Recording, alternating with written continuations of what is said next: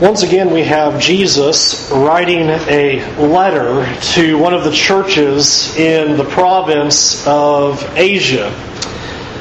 Can you imagine what Jesus would write to you? It is a question that we are going to ask repeatedly as we go through the seven churches of Asia and consider what would Jesus say to you individually and what would he say to this congregation? What are the things that are lacking, that need to be corrected? And what are the things that you are doing well that Jesus would approve and praise? If Jesus were to write us a letter, would he say that we are rich? It's one of the things that he writes to Smyrna. Now, I want us to look at the conditions of Smyrna because you may be surprised that Jesus would call them rich. And as we look at, at the, the church in Smyrna, we're going to look at some of the ways that we can reinvigorate our zeal and our fire to serve God more fully, to be what He has wanted us to be. Last week we saw the problem of the lack of love, that we may be doing all the right things, we may be upholding truth, we may be abhorring evil, but if we do not act out of love, if it is not out of our concern and zeal for God, it is not of any benefit to the Lord. Here we have a, an interesting scenario. We have the city of Smyrna, and, and, Smyrna is a little bit different than the other cities that we're going to read about. Uh, the city of Smyrna considered itself and proclaimed itself to be the prominent and the best of all of the province of Asia. They considered that their city was the most beautiful, that it was the most precious and most desirable to live. It was San Diego. I mean, it was great. And that's what they were at, is they're saying, we've got the best city and we are, are very important. In fact, some of the ways that they showed that importance was that there was a contest uh, around the, the, turn of zero there, uh, AD, around the, just before Emperor Tiberius, and there was a contest of the city is to determine who would be able to have the temple in honor to the emperor.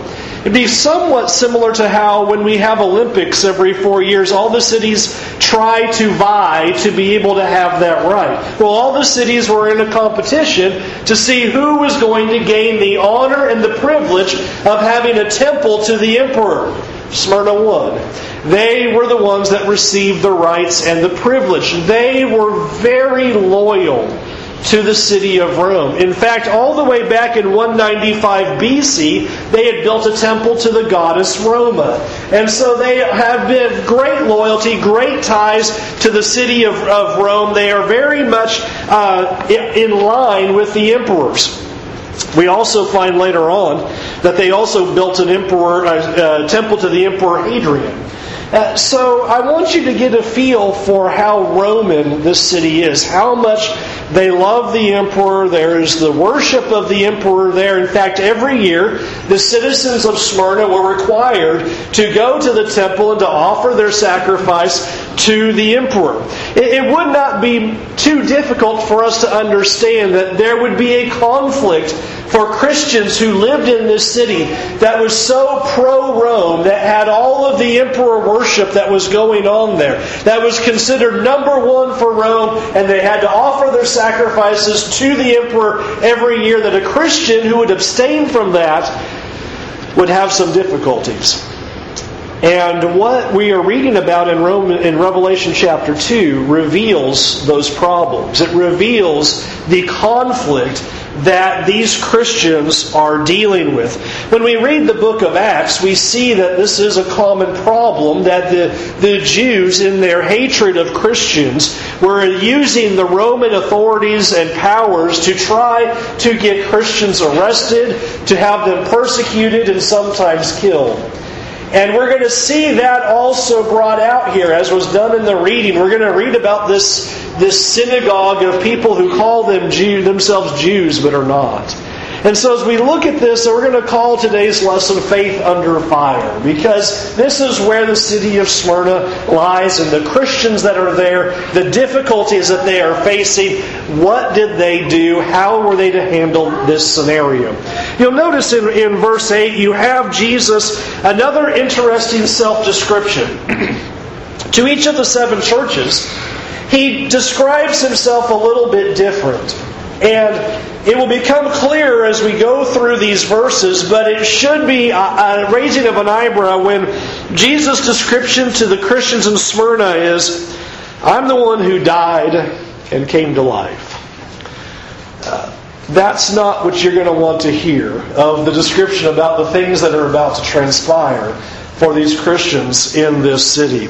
And so verse 9 begins about the things that Jesus knows about these Christians. He begins with, I know your tribulation. I know the persecution that you are enduring. I know the difficulties that you are facing. Literally, the pressure, the pressing that is going on there as you live your life in service to Jesus. I know the problems. I know the challenges. I know the persecution. I know your suffering. I know how bad it is. In fact, he goes a little bit further in verse 9 and says, And I know your poverty. We need to put our finger on that for a moment. Because what that word means is not, uh, well, they're poor and they've lost their jobs, and so things are kind of tough right now, you know, like some sort of economic condition, and things are bad, and it's just a little bit tight right now. That's not the poverty that he's talking about. The word there means that they had nothing. They don't have anything. Their possessions are gone. Their wealth is gone. And the reason why that is curious is because Smyrna was a very wealthy city. It was a very prosperous city. This was not some low town back ruins, and so, you know, it's not going well there, and everybody who lived there was poor. No. This is a very prominent city. They claim themselves to be number one in the, in the province. And not only that, they had the wealth behind it, they had the temples there, they were pro Rome. So the question would be what is the problem? Why would we have a situation where Christians are impoverished, where they have nothing, in a very city that is full of wealth, in a city that is full of prominence and prestige? The implication is that it's been taken away from them it's going to become evident that the problem is not that, well, they just have stumbled across hard times. The problem is that as the Christians would not conform to worshiping the emperor, would not be pro Rome, would not worship the goddess, would not then say their words to the emperor Tiberius or later on to Domitian, who would sit on the throne and demand it as well that one of the easy ways to try to bring about the submission of the masses of the city is to seize their property, is to seize their possessions, to seize their wealth.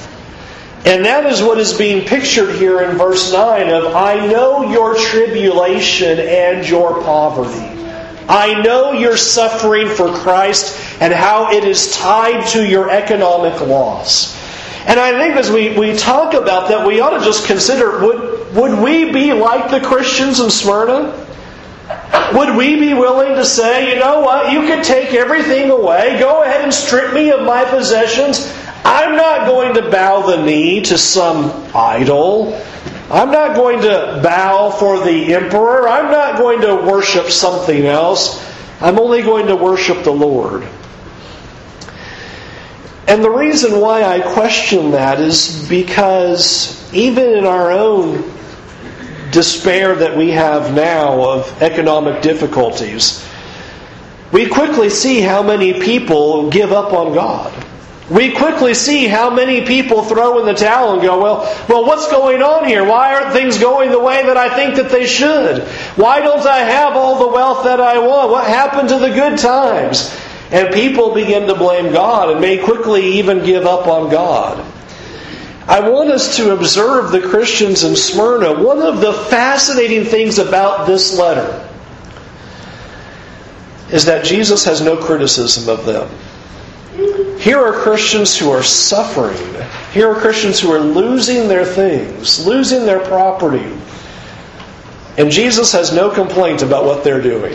It shows that these people have the love that the Christians in Ephesus did not have. And yet, those Christians are not experiencing what these Christians were. They cared so deeply about their Lord that they were willing to suffer any kind of loss, to have anything taken away from them. And I think that's what's fascinating about verse 9 is understand that this is not a statement by some outsider. If Jesus says you're poor, how poor do you have to be economically for Jesus to agree that you're poor?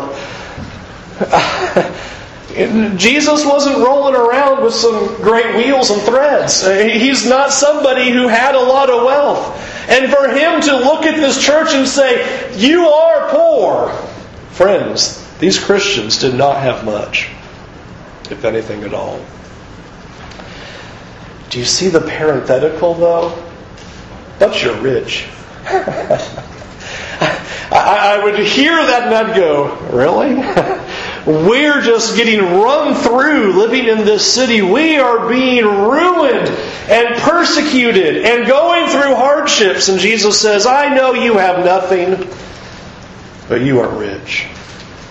And I think this is a, first place that we can talk about our zeal is the recognition that no matter what our economic circumstances are, we are always rich toward God.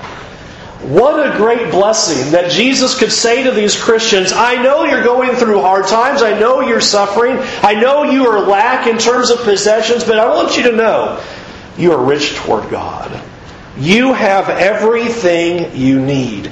And what that shows us, I think, is a couple of really important points. One, how often we like to use our economic situation as a reason why we cannot worship God or why we can't serve God.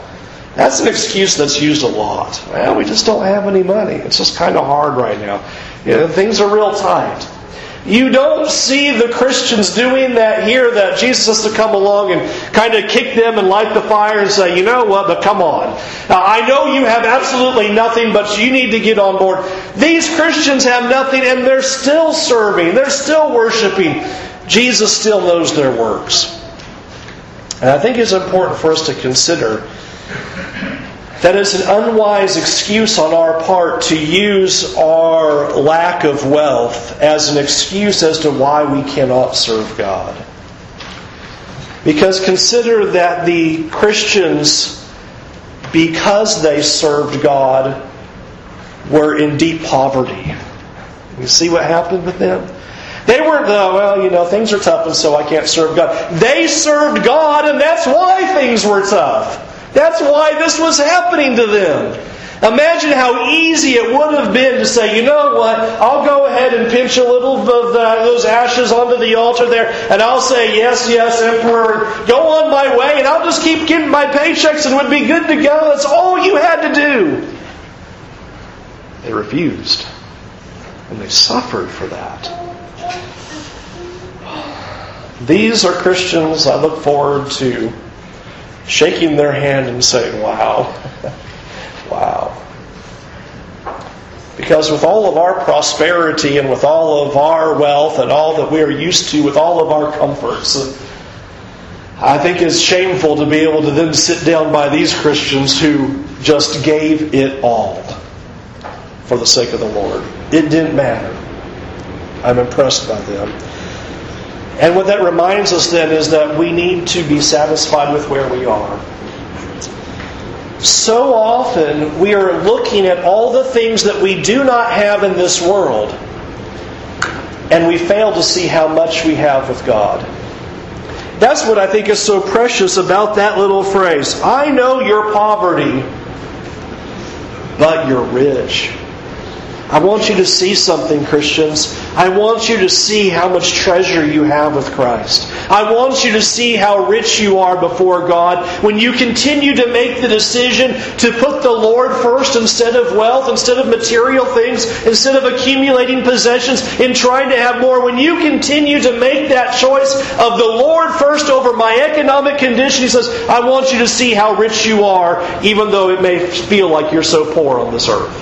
I want you to see it. I want you to see how blessed you are before God. What a great statement from the Lord to say, I want you to know something. You are rich. Wow. That's some great comfort in the midst of some serious suffering.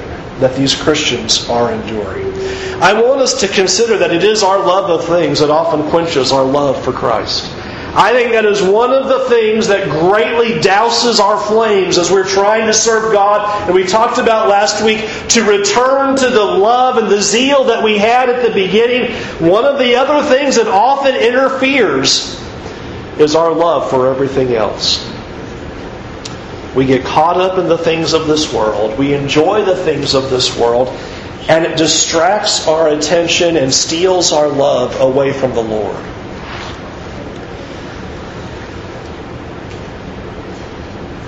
We don't believe that.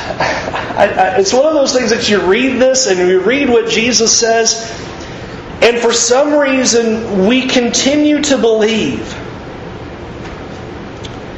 that we can love all of the things of this world and love our possessions and love wealth and have as much as we want and still love God.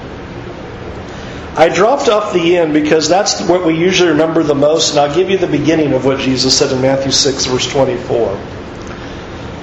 And catch the love that he describes here. No one can serve two masters, but watch what he says.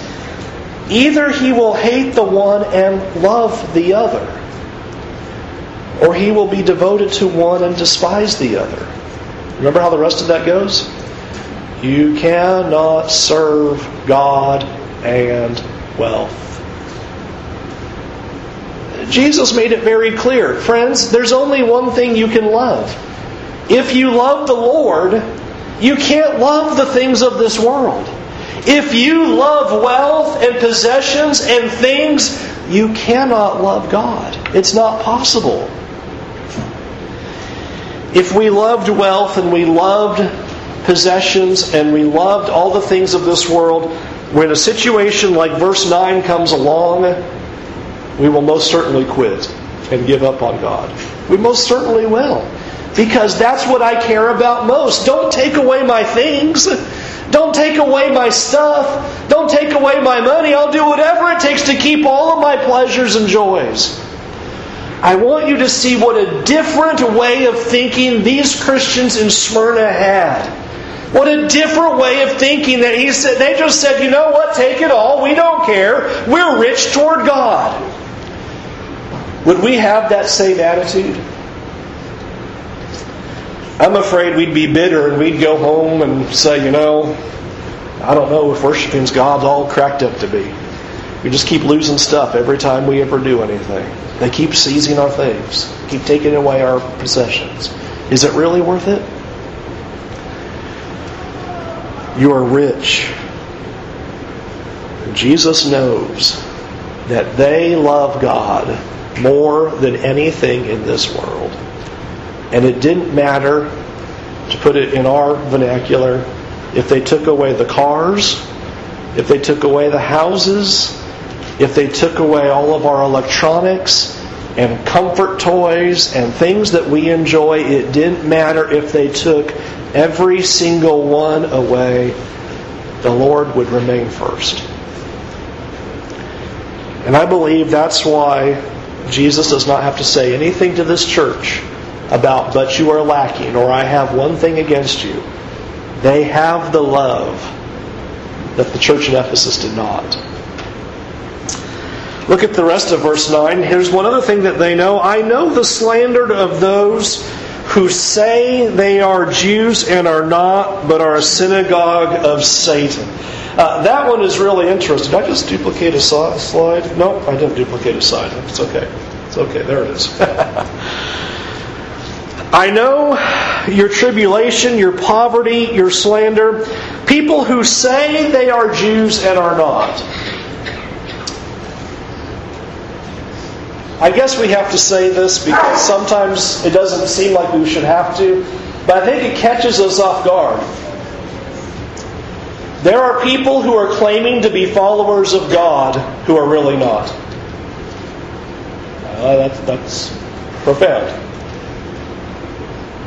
But I think it has to sink in and we catch that. Because that's what's going on here. There are people who will claim to be followers of God. People who will claim that they are serving Jesus and they love Him with all of their heart. They're going to claim everything about that. But they're not. Here are people claiming to be followers of God. They say that they are Jews. He says, I know their slander. I know that they're running around saying things bad against you. You get the idea of what these Jews are doing to say the slander of the Jews. They are not slandering them before God. They're going to the Roman authorities of Smyrna and slandering them to the authorities. That's why they're in so much hurt.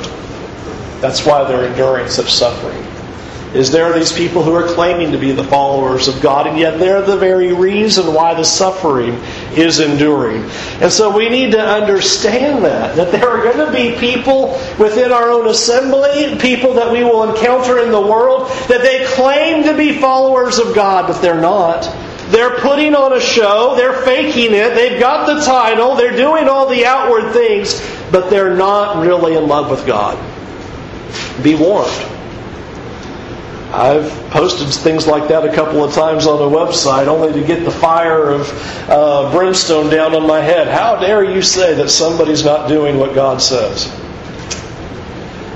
Because they're not doing what God says. You know, they're not doing what God says. It's as simple as that. We can claim it all we want to, but are we going to do it?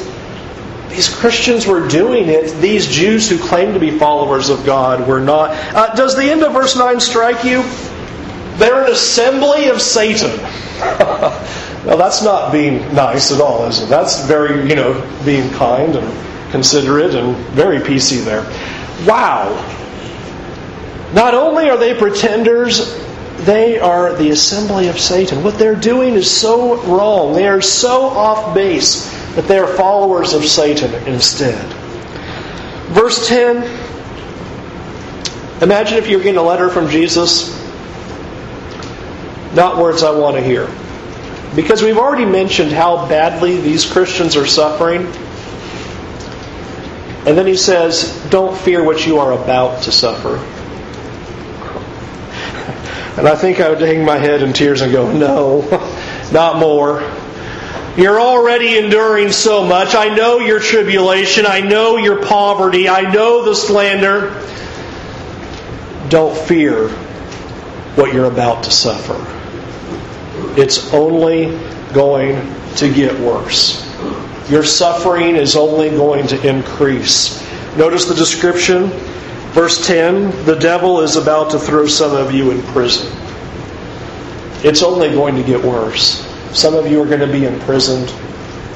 He says you're going to endure tribulation for 10 days. I think 10 we've talked about in our study of Revelation in our Sunday night series. We go through the book that as we read images, we read numbers and names, that we understand those things as symbolic unless something in the text demands otherwise.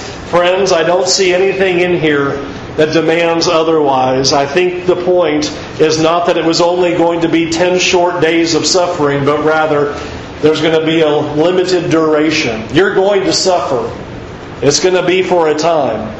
It's not going to be an awful long time, but it's going to be a long enough time. And so I want you to understand. Be prepared. There's more suffering coming. Can I ask you, would you still be on board with that? We've already asked the question okay, we're losing all of our stuff, we're losing all of our property, they're taking all of our things away, would we still worship God? And then Jesus comes along and says, I want you to know something else. It's going to get way worse. Now you're going to be thrown in prison and you're going to endure tribulation for a short time. You still on board? Can you imagine preaching that message to Smyrna? Who wants to be a Christian? Guess what happens when you become a Christian? They're going to take away all your stuff. You're going to take away all your things. It's going to be really hard, and they're going to throw you in prison. Anybody love Jesus? What kind of message would that go? It's not a message that works today, I'll tell you that. And I can imagine the message didn't sound too good to the Christians, to people there in the city as the Christians preached it. Would you still serve knowing that the future held suffering? Would you still serve and obey and worship and still love God knowing that you're going to be thrown in prison? Notice who's against them. In verse 10 Behold, the devil is about to throw some of you in prison. I've mentioned this a few times, it's worth mentioning again. Know who you're up against. Look at what Satan is doing. It's a picture that will become crystallized for us in chapter 12, as we're going to see that Satan is the awful source behind what the Christians are enduring. I wonder how many would blame God when all these things would start going wrong. I want you to observe what Jesus says. Don't blame me, blame Satan. The devil is the one who's doing this. Understand that your suffering is coming from him. Understand that he is the one who's bringing the torment. We'll talk about more about that in just a minute, but let me add the final words that he gives there in verse 10. Be faithful unto death. Are those words that you want to hear? You're losing your property. You're losing your possessions. I know your poverty. I know your tribulation. I know your suffering. It's going to get worse. They're going to throw you in prison. You're going to be in tribulation for 10 days. Be faithful till death. Do you see why Jesus began this letter? I died and now am alive. There is a grim warning that is coloring this text, telling these Christians it's going to get that bad. Be faithful to death. Why? Because you're rich toward me, and just as I died, the Lord says, I was made alive again. And so you endure to the point of death, and you'll be made alive again. And that's what he describes there in verse 11. Listen to what he has to say. The one who conquers will not be hurt by the second death. The one who endures will not be hurt by the second death. He does not say, now the one who endures is going to avoid the first death. I think that'd make me feel better if I was in Smyrna. Okay, we're all going to be okay. It's going to be tough, but we're not going to die. And so, okay, good. We're going to go to prison to take away our things. No. He's implying you're going to be hurt by the first, that you will not be by the second death. Be faithful until death, and you will not be hurt by the second death. What is the second death? You're not going to be separated from God. You're not going to be eternally punished. You will have what matters most. And that's the picture that he is trying to describe for these Christians of I want you to see that it is going to be okay. No, it's not going to be okay physically. There is nothing in here in terms of their immediacy that says it's going to be okay. Jesus doesn't say, you know what, and after a short time you'll get all your things back. After a short time the suffering is going to stop. After a while you won't be put in prison. You're not going to be put to death. He doesn't give them anything like that. All that he tells them is you won't be hurt by the second death because you're rich toward God. Because you've put your faith in him. Because you've put everything on the line for Christ. What about us? Will we only serve the Lord when it's easy? I think it is important for us to ignite the flames of our love for God so that we can get to a point that says, I will serve the Lord no matter what. I will serve God no matter what happens. And if I'm honest with you, the way I am about things, I just don't think that's true of us in this country. And I don't mean us, me, and us. I mean Christians in this nation. I think we, because we are so soft with all of our things, and we have to have all of our toys and all of our gadgets and all of our pleasures. And if we don't have it, we're not going to serve. Would we really still serve if we lost it all? I really want you to seriously think about yourself. If you were put to the point of that decision, would you serve with everything ripped away from you? Would you serve as you watched your family die? Will you serve as you lose everything that is important to you? Will you still bow the knee to God? Or will you say, that's too much of a price?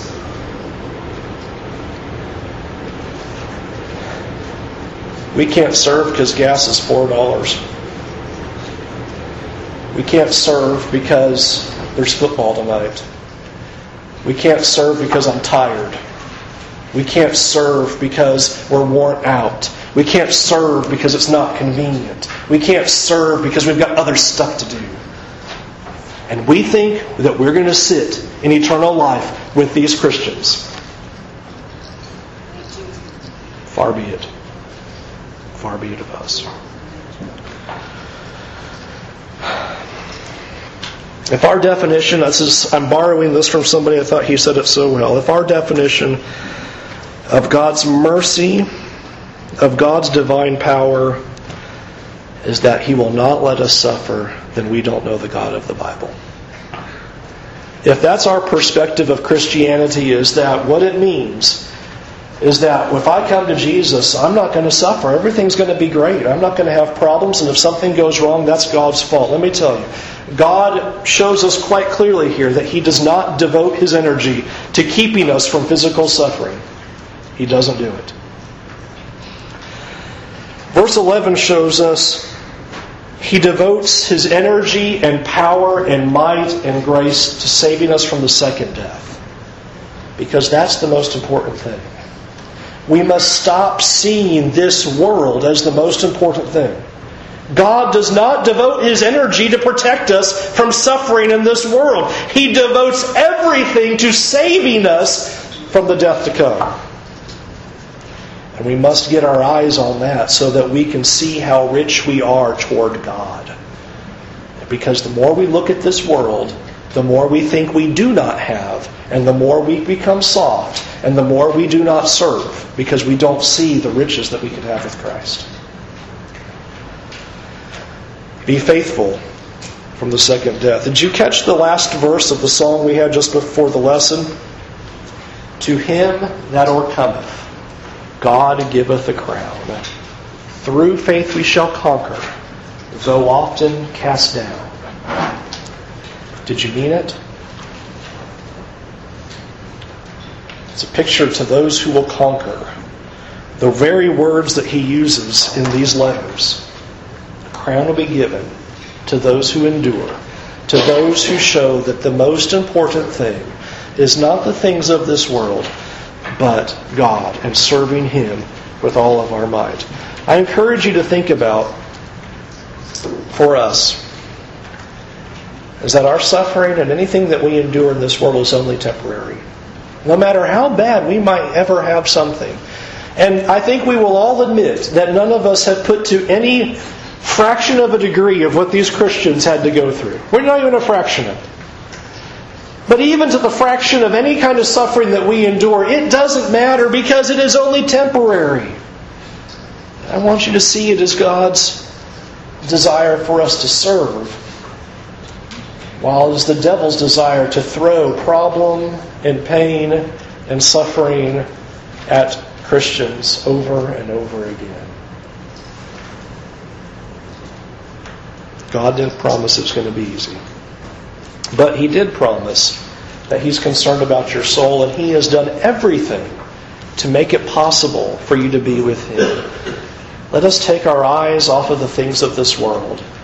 And when we put our eyes squarely on God and all that He has done for us and the blessings that He has, and His focus for our souls and not for our comfort, I believe we'll be able to fan the flames and serve God the way He desires us to serve. When we get out of this temporal world and start seeing the eternal world that we live and that we serve. What's your focus? Will you pray with me, please? Dear Lord, on behalf of myself and for those who feel the same way, I just simply apologize for for not serving you with the zeal and the fire that we read about in these verses that the Christians in Smyrna had. That regardless of difficulty, regardless of suffering, regardless of loss, they would not yield but for a moment from serving you. And I pray that we will be strengthened with the same integrity and the same desire and strength to do the same. No matter what our challenges, no matter what our difficulties are, no matter what temptation lies in front of us, no matter what suffering Satan throws at us, may we serve you fully. In Jesus' name, amen. We invite you to come to Jesus. We invite you to turn to Him with all of your heart to serve Him as the true and living God who has died for your sins because He cares about your soul so much and has focused everything so that you can be with Him. Regardless of what happens in this world, the promise you will be with God if you will serve Him today. Turn away from this world, love Him with all of your heart, and decide to follow Him in submission and service. Confess Him as the Lord, the Son of God and begin that walk and begin that relationship by being immersed in water for the forgiveness of your sins. We offer it to you. It's available to you now. Let me know. Let somebody next to you know that you need to be in fellowship with Christ. It's time to turn away from the world, and I need to be baptized for the forgiveness of my sins. Let us know. Come forward while we stand and while we sing.